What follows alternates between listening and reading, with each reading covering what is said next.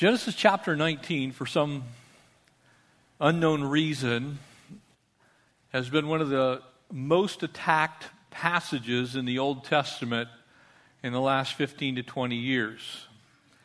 And I believe those of you that know what this chapter is about understand the basic reason why. But it is interesting to me that what is attacked is the actual intent or meaning of very plain statements. Whereas those very plain statements elsewhere are not attacked, they're only attacked here because the inference in this particular passage has to be very clear if you leave this passage unattacked. And so there are various groups of liberal theologians, and I use the term theologian loosely to just describe someone who discovers and tries to discern the knowledge of God, the science of knowing God, which is what theology is. But as you look at this passage and you compare Scripture with Scripture, which is what we do here, amen? When you look at what it actually says and you exegete the text, in other words, pull from the text its meaning, then you rightly interpret that, it becomes very clear why the Lord has done what he has done with the cities of Sodom and Gomorrah. And so tonight, Lot, a friend of the world. Last time, Abraham, a friend of God. And now we see the difference between living your life as someone whose object of affection is God and someone whose main object of affection is this world. We're going to cover the entirety of the chapter tonight, so bear with me. We'll do everything we can to condense this and make it mostly synoptic. We'll take the, the entirety of the chapter, but there's a lot of scripture here, and I want to do it justice before uh, we dig into our questions tonight with Ask the Pastor. And so, would you pray with me? Father, we thank you for your word, and we believe that your word is true. Father, we've come to study it and to know what it says, and so we pray that you would speak to us, help us to understand, and most importantly, help us to file this passage in our memory banks as the warning it's intended to be. And so, God, we bless you for your word, the sanctity of it, and we pray that we would now be filled with your spirit as we listen. In Jesus' name, amen. Verse 1, Genesis 19, and let's take the first 12 verses or so. And now two angels came to Sodom in the evening, and Lot was sitting at the gate of Sodom. Now, if you remember, Abraham sat at the gate of his tent by his altar. And so here is the difference between one who is not living according to God's plan and one who is living according to God's plan. Abraham dwelled as a sojourner. Abraham dwelt with his altar of, of the Lord before him, and Lot dwells with the world in front of him. It's a very simple thing to see here. And when Lot saw them, he rose to meet them, and he bowed himself with his face to the ground.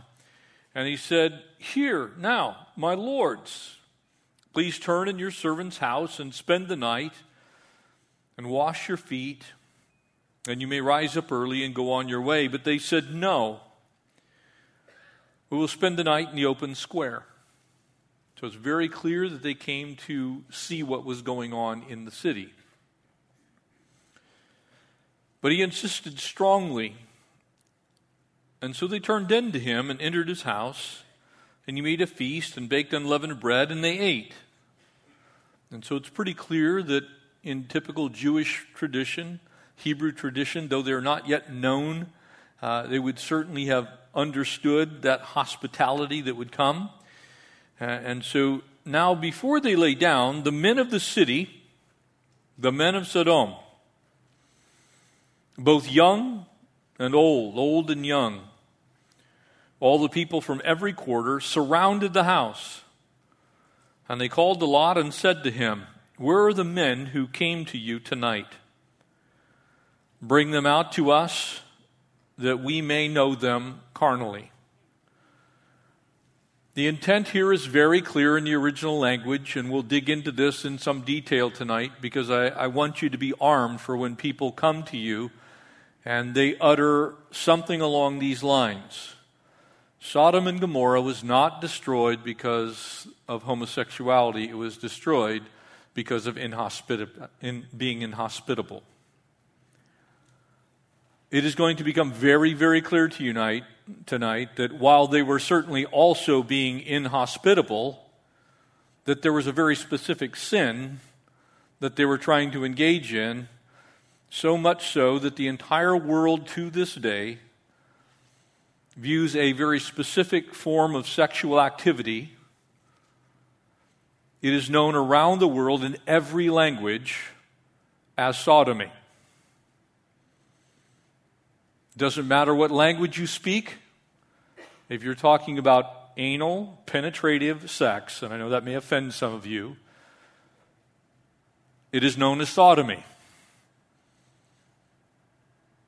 And so, throughout history, mankind has very clearly understood that Sodom was a place of deep carnality. And so, we want to know them carnally. And so Lot went out to them through the doorway, shut the door behind him, and said, Please, my brethren, do not do so wickedly. See now, I have two daughters who have not known a man. And so here's one of the ways that we understand exactly what they were intending to do. It wasn't they were intending to be inhospitable to the men and then be inhospitable to the women. It was very clear that these ladies were being offered to the men for sexual pleasure. So to think that the men weren't actually after that is a little disingenuous to the text. So be very clear on what's being said here. Please let me bring them out to you, that you may do with them as you wish. Only do nothing to these men, since this is the reason that they have come under the shadow of my roof. And they said, Stand back. And then they said, This one came to stay here, and he keeps acting as judge, and now we will deal worse with you than with them. So now they're threatening Lot also with being raped. And so they pressed hard against the door, against the man Lot, and came near to break down the door. And the men reached out their hands and pulled Lot into the house with them and shut the door. And they struck the men who were at the doorway of the house with blindness, both small and great, so that they became weary trying to find the door. This is one of the most unpleasant scenes in all of the Bible. And I think we have to look at it realistically. Because God is very clear about what he thinks about what's going on here, so much so that as we look at this particular situation, we can see that Lot has moved his family directly into harm's way. A passage for you to write down, you can look at it later, is the very first psalm. And it says there, Blessed is the man who walks not in the counsel of the ungodly, who does not stand in the path with the scornful, and who does not sit with the godless. Lot has done that very thing. Abraham has walked away from sin. Lot has walked with sin and actually moved into a city filled with it. And so there's a secret here to living your life before the Lord. When this heavenly contingent comes, Abraham was exactly where you would expect to find him. He was at his altar, he was in his tent. He was not in Sodom. He, he was exercising his faith. Abraham lived as a pilgrim and a stranger. He was passing through this world. Lot had abandoned that view and moved in to exactly where the world was the most prevalent. And it doesn't matter who you are, that is the most dangerous spiritual thing that you can do as a believer in this world. Is to abandon your tent, abandon living in this world very lightly, because this world is actually not your home. Your heaven, heaven is your home. Amen? And so if you get attached to this world, and you begin to serve this world and seek after the things of this world, pretty soon you too will move in with the world. You'll end up doing things that you never thought you'd do, saying things you never thought you'd say. You will walk with people you shouldn't walk with. You will stand with people you shouldn't stand with. Eventually, you will sit down and make nice with people that you shouldn't be anywhere near. Because as a believer, you're to have nothing, hear me well, Scripture says, nothing to do with ungodliness. Not a thing. No thing in the life of a believer is supposed to equal godlessness. And so everything that is godless should be a problem for us. We should look at it and go, that's not for me. I know the Lord Jesus. This is not how I should live my life. But Lot's going, well, it's not all that bad. I mean, it's, you know, yeah. And you know what? They make the finest bread here in the southern Jordan Valley. I mean, they make some really nice homes down. Have you seen the homes in Sodom? And I'm being somewhat facetious, but think about it for a moment. How many areas of compromise end up in believers' lives because they will not stand for righteousness? They will not dwell in a tent. They want to move in with the world. 1 John chapter 2, a verse that you should all have highlighted. Verses 15 through 17 says this Do not love the world. Is that simple enough for everyone? Don't love the world or the things in the world. For anyone loves the world, the love of the Father is not in him. For all that is of the world, the lust of the flesh, the lust of the eyes, the pride of life, is not of the Father, but is of the world. And the world is passing away, and the lust of it, but he who does the will of God abides forever. It's a plain teaching. God's trying to remind us look, it's dangerous to have an attraction for the things of the world. And these angels begin to meet with Lot. God didn't send Lot to Sodom. Lot chose to go there. Very important distinction here. It wasn't like he had no opportunity to be somewhere else. He took the easy route. It's a prosperous place. It's easy money to be made. Lot was a wealthy man. And now his family is in danger because of it. There's a lot of lessons in this chapter.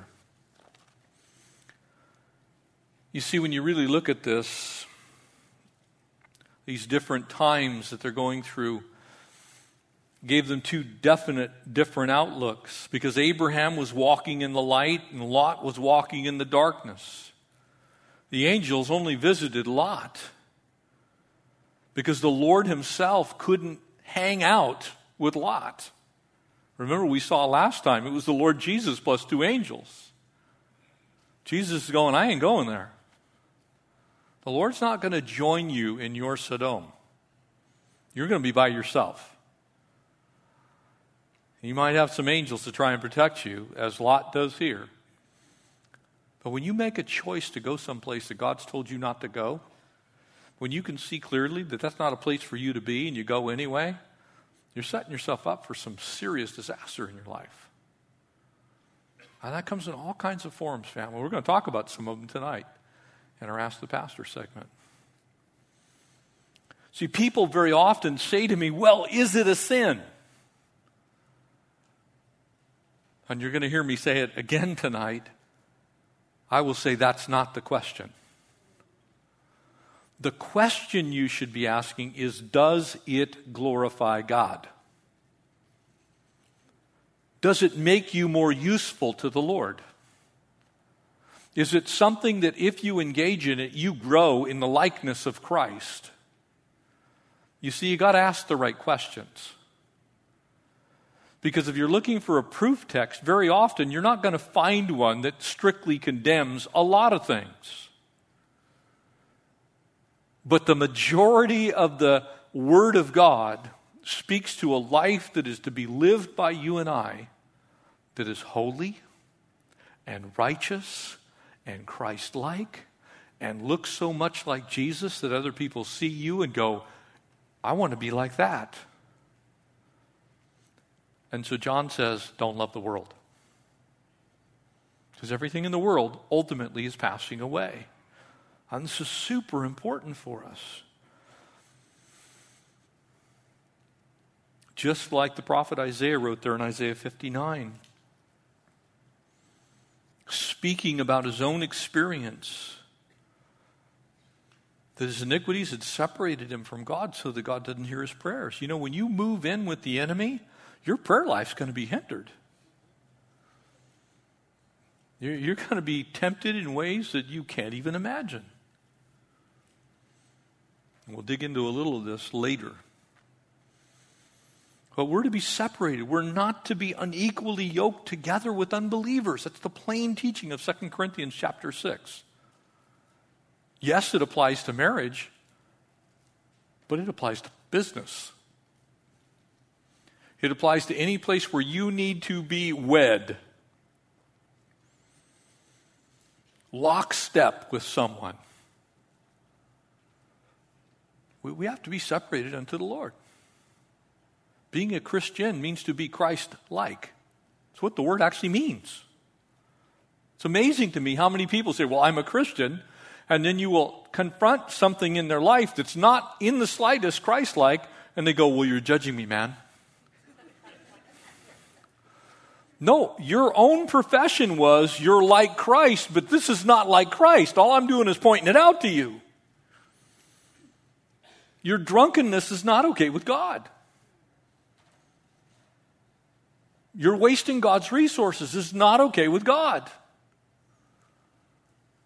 There he is. Oh, you're being a legalist. No. I'm being a biblicist. I believe that the Bible says what it means and means what it says. And when it speaks to something, that's God's directive to me to do it. I haven't seen a single verse that says, Jeff, if you feel like it, do this. Not one. There isn't any, anything in there that says, well, you know, on Tuesdays. you get a free pass on all of the fruit of the Spirit. Everyone knows Tuesday is jerk day. You can just be whatever you want to be on Tuesday. No, it's not there. So when someone says, well, you know, if you had the day I had, if you had the day Jesus had, you wouldn't have gone to the cross. Get it? He went all the way. We're supposed to be going all the way. Lot doesn't want to go all the way. He wants to go only as far as he thinks is good. He's setting his own standard, he, he's making his own rules. So, what was the sin of Sodom? Was it inhospitable? were they just being really rude guests? because that is the mantra of liberal theology today. I, have watched programs on national television question this very passage. I want to take you through a little journey here. And I want to take you to the text itself. Back in chapter 18 and in verse 20, their sin is exceedingly grave. There is not a single place in Scripture where God ever punishes anyone for being inhospitable. Not one. It's not a capital crime to be not nice. But there are a number of sexual sins that are capital crimes under the Old Testament law, and homosexuality is one of them. So the very grave sin doesn't even fit the text itself if it's just simple inhospitality. Remember also that there were not even 10 righteous people in the city. That doesn't sound like somebody who's just having a bad day and can't say a few nice things to some guests. A second thing,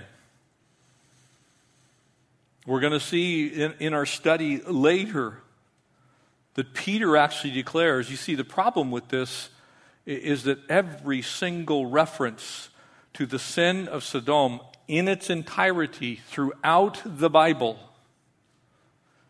27 different references every single time it's given as a byword for gross immorality. A hundred percent of the time. There's not one time where God mentions, you know, those, those really inhospitable people in Sodom. Gross, desperate, destitute immorality.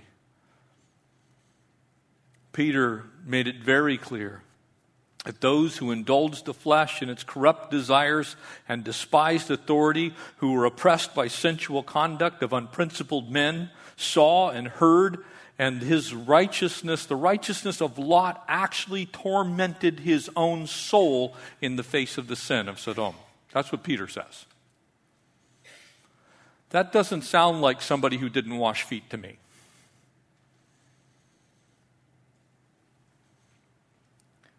The book of Jude calls it gross immorality, calls it strange flesh.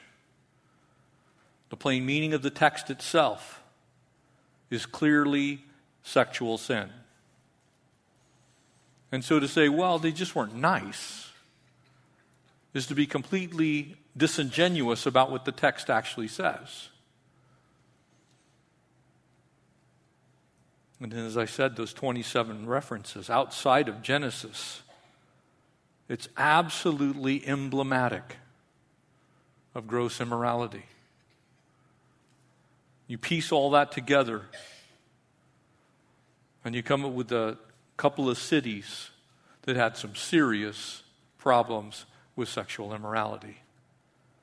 And it was very clear that that sexual immorality was men having sex with men and it was the same kind of sex that Lot offered up his daughter to men to have.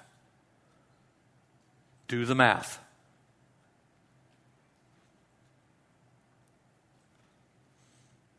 It was men attempting to rape other men. It's very simple. It brings about the most extensive judgment in the entire Bible, with the exception of the flood of Noah and the book of Revelation. Now, I'm pretty sure I, I, you can look if you'd like. But the New Living Translation, which is a very accurate word for word translation, correctly translates verse 5 bring them out to us so we can have sex with them.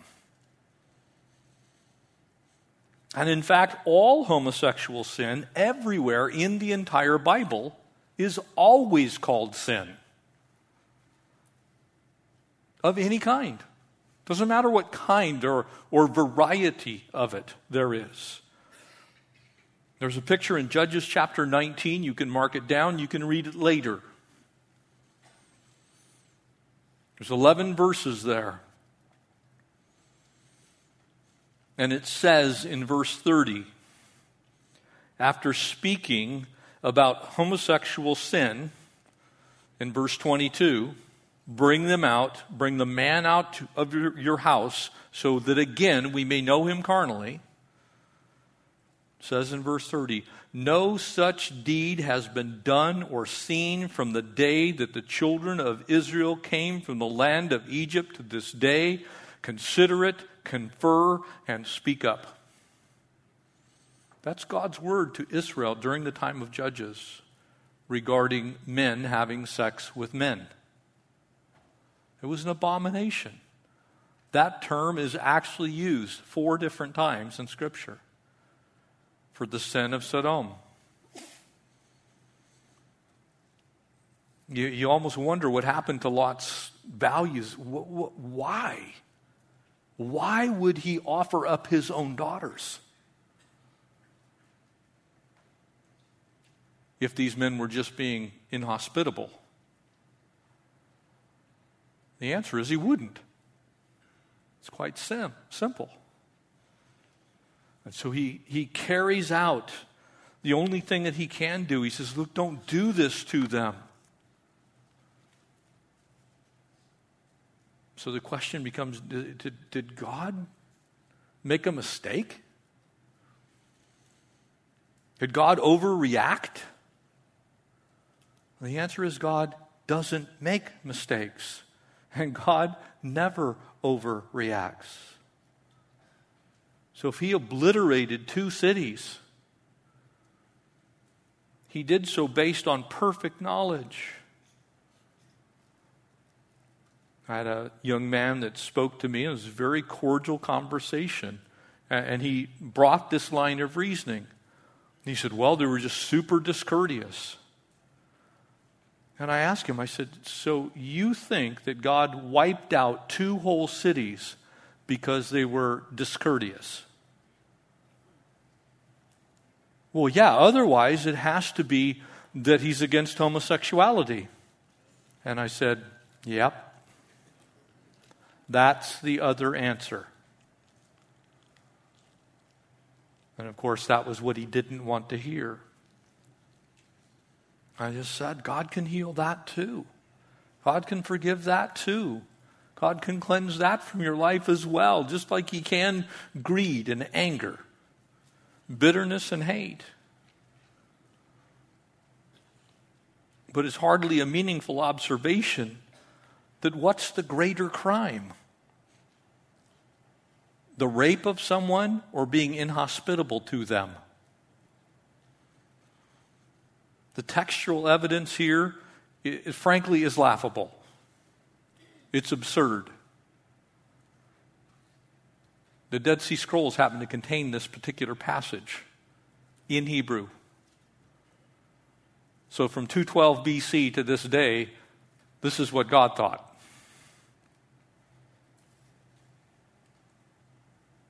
It was a sexual offense. The textual evidence is incontrovertible. And finally, the capital crime. This is a capital crime. Now, where did God say, well, you know, you guys are just mean spirited, so I'm going to kill you?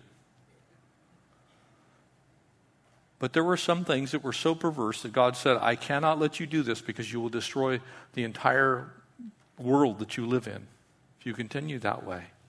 And like it or not, that is exactly what God did in Sodom. It wasn't because they were not good hosts, it was because they were homosexuals and they were perverted and they were trying to rape men. So when somebody comes to you, they say, well, they were just inhospitable. The burden of proof is on them because the text is plain. No one can pull out any text and disagree with what I just said. They can say it doesn't mean that, but the words themselves say it. I don't think God is a deceiver. And so I believe he told us exactly what he thinks. And then 27 other occasions in the Bible, he agreed with himself that the sin of homosexuality is an abomination to God. He's not okay with it. Just like he's not okay with adultery, just like he's not okay with immorality of all different kinds. He is not okay with premarital sex. God doesn't like any of these things. And so in this case, a couple of towns paid the price to make sure that we understood that God was serious about this sin. What do we see in the remaining passage? Verse 12 And the men said to Lot, Have you anyone else here? A son in law, your sons, your daughters, whomever you have in the city, take them out of this place. So the angels are now saying, Lot, you need to get out of Dodge. You know, when someone's just not a good host, that isn't generally what you tell them to do. For we will destroy this place because of the outcry against him has grown great before the face of the Lord, and the Lord has sent us to destroy it. Again, the text is evident. It's almost an absurd discussion to talk about what this actually is, but because so many do, I want you to be armed. The message to Lot was so frightening that he actually acts on it. He's like, okay. First Thessalonians 5, 2 Peter chapter 2. For God did not spare the angels who sinned, but cast them into hell and delivered them into darkness and chains. Did not spare the ancient world, but saved Noah, bringing a flood on the world of the ungodly, turning to the cities of Sodom and Gomorrah, turned them into ashes, condemned them to destruction, making them an example to those afterward who would live ungodly. That's the New Testament on what happened in Sodom. Don't forget that. When somebody comes, you say, Well, no, that isn't what happened. Yes, it is. And the New Testament agrees with the Old Testament. And so the choice is really simple for you and I. Verse 14, look at it with me if you would. So Lot went out and spoke to his sons in law, who had married his daughters, and said, Get up, get out of this place, for the Lord will destroy the city. Do you think Lot believed the Lord? Do you think he was thinking, you know, we really need to do a better job of baking bread? Washing feet? No. He understood very clearly that God meant what he said through these two angels. But to his sons in law, he seemed to be joking. You know why that is? Because the sin was so prevalent in Sodom that everybody thought it was okay. I want you to hear what I just said very clearly. The sin was so prevalent in Sodom that everyone thought it was okay. In Jesus' name, don't let that be us. We need to stand for righteousness. It may be uncomfortable, it may be unpopular. You may have people call you all kinds of things, rant and rave. I, have been called a homophobe and everything else and I say, I'm not homophobic, I'm agapophobic. I believe we need to love without reservation. And so I'm afraid of not being unlo- I'm afraid of being unloving. And so what I'm telling you is the truth because God has wiped out a couple of cities for this sin. I don't think he was joking then, he's not joking now. So because I care, because I love you, because I have to tell you the truth, I'm going to tell you something that you don't want to hear. And you can call me whatever you want, but on Judgment Day, you will be without excuse because I did tell you the truth. Amen? You have to choose between being an influence or being influenced by the world. It's that simple. We also see in this passage something that should scare all of us. Verse 15 to 26 And when the morning dawned, the angels urged Lot to hurry, saying, Arise, take your wife, your two daughters who are here, lest you be consumed in the punishment of the city. One of the reasons that we have to stand for the righteousness of God in our world is we can get caught up in what happens to our world because we are still here. Don't think for a moment that there won't be Christians that are going to get caught up in some of the things that are going on in this world if they don't stand. God's removing the righteous, but if you don't make a definitive stand for righteousness, you may find yourself on the periphery of God's judgment. That's why when there is clear biblical narrative, we should have that as our opinion. On every single issue of morality, every single issue of government and social living, all the things that we deal with on a daily basis here in our nation, we should have the same opinion God has. Otherwise, we put ourselves in harm's way.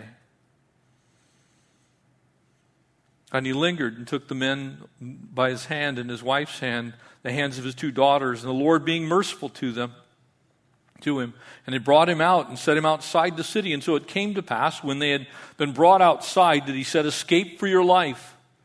Do not look behind you. Do not stay anywhere in the plain. Escape to the mountains, lest you be destroyed. And if you look at the location of Sodom in the southern uh, Jordan Valley, it's at the very end of the Dead Sea. And if you look at where it's at, and, you, it's mountains both ways. You could have gone to the east, you could have gone to the west. A little bit further if you go to the east than it is to the west. But if they'd simply gone to the west, they'd have been in the mountains in a matter of minutes. And so they were given an easy path to get out.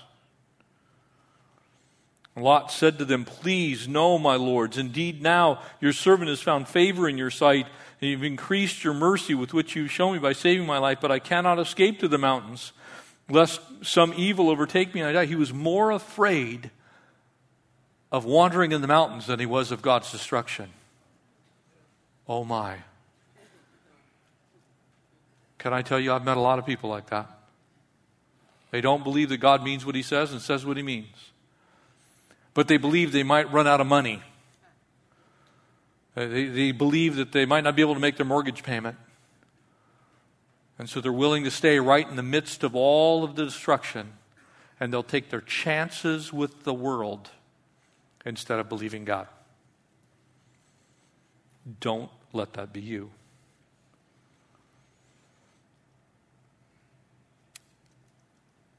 See now, this city is near enough to flee to. It's a little one. Please let me escape there. It's not a little one. And my soul shall live. He's saying, let me compromise a little more. I don't want to go too far. I mean, do you realize how many camels I have here? And I'm reading a little bit into the text. He, he's basically saying, I don't want to go too far away. Can I just kind of sort of almost get away? Is the inference. There's a lot of people that try and figure out exactly how close they can stay to sin. Very dangerous thing to do.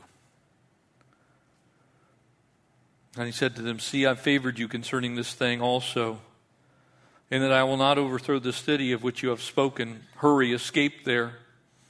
For I cannot do anything until you arrive there, and therefore the name of the city was Zoar. Now, Zoar actually is in the mountains. He finally makes the choice to do exactly what he should have done in the first place without hesitation. And the sun had risen upon the earth, and Lot entered Zoar, and then the Lord rained down brimstone and fire on Sodom and Gomorrah. From the Lord out of the heavens. Now, I want you to notice this is God doing this. God takes very seriously the issue of sin in the life of his people.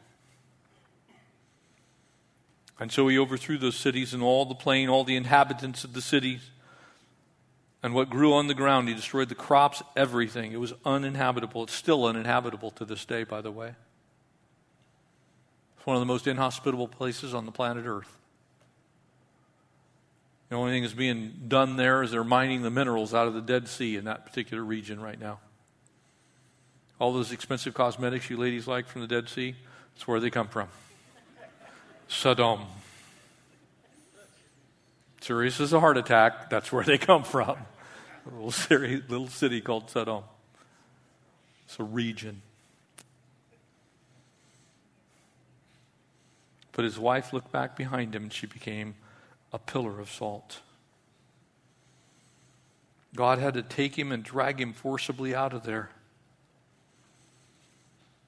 It's a, it's a picture for us. We need to heed the word of the Lord, family. As Peter would say, it, would have been better for them to not have known the way of righteousness than having known it to turn away from the holy commandment that delivered them.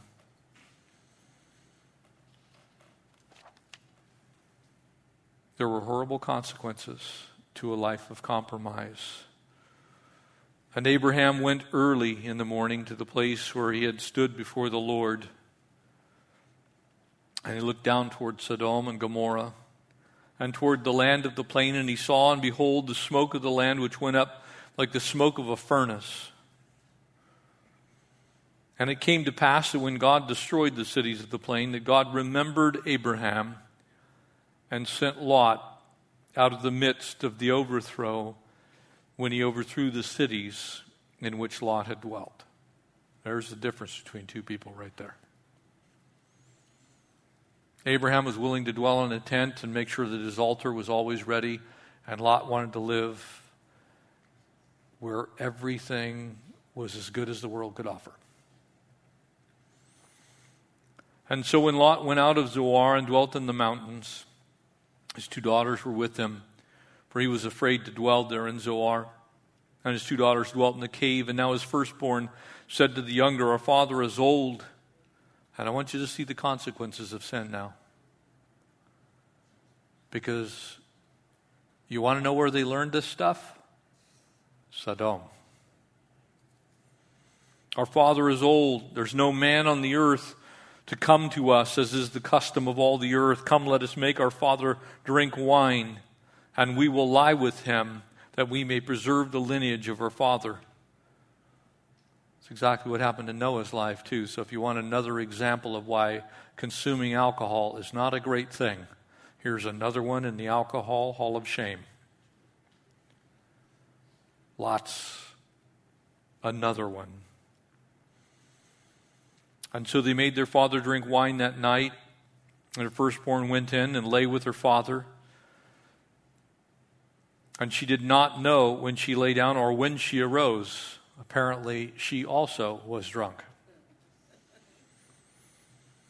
And when it happened on the next day that the firstborn said to the younger, Indeed, I lay with my father last night, let's make him drink wine tonight, and also you go in and lie with him, that we may preserve the lineage of our father.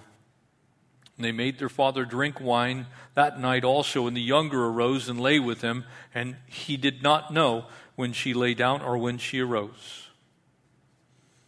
And thus both the daughters of Lot were with child by their father.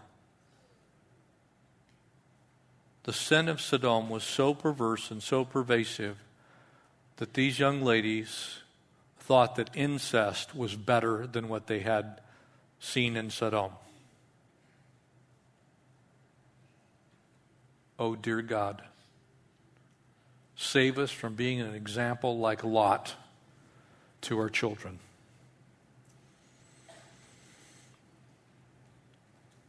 And notice the names of the firstborn. And ask yourself what kind of grief came to the Jewish people over this. Thus, both daughters of Lot were with, father by their, were with child by their father, and the firstborn bore a son. His name was Moab, and he is the father of the Moabites to this day. The younger also bore a son. His name is Ben Ami, and he is the father of Ammon to this day, the Amorites. Sin has consequences. Don't ever be tempted to think that it doesn't. Just because God isn't acting on it doesn't mean that it isn't coming. So be careful where you pitch your tent. Always have your altar in view. And if God tells you to get out, get out. Father, thank you for your word. Pray that you would continue to move in our midst as we turn our attention to some of these things that are on people's hearts and minds. Would you bless us with your presence by your Spirit? Lord, help us to hear from heaven as we tackle some tough things. We ask it all in Jesus' name. Amen.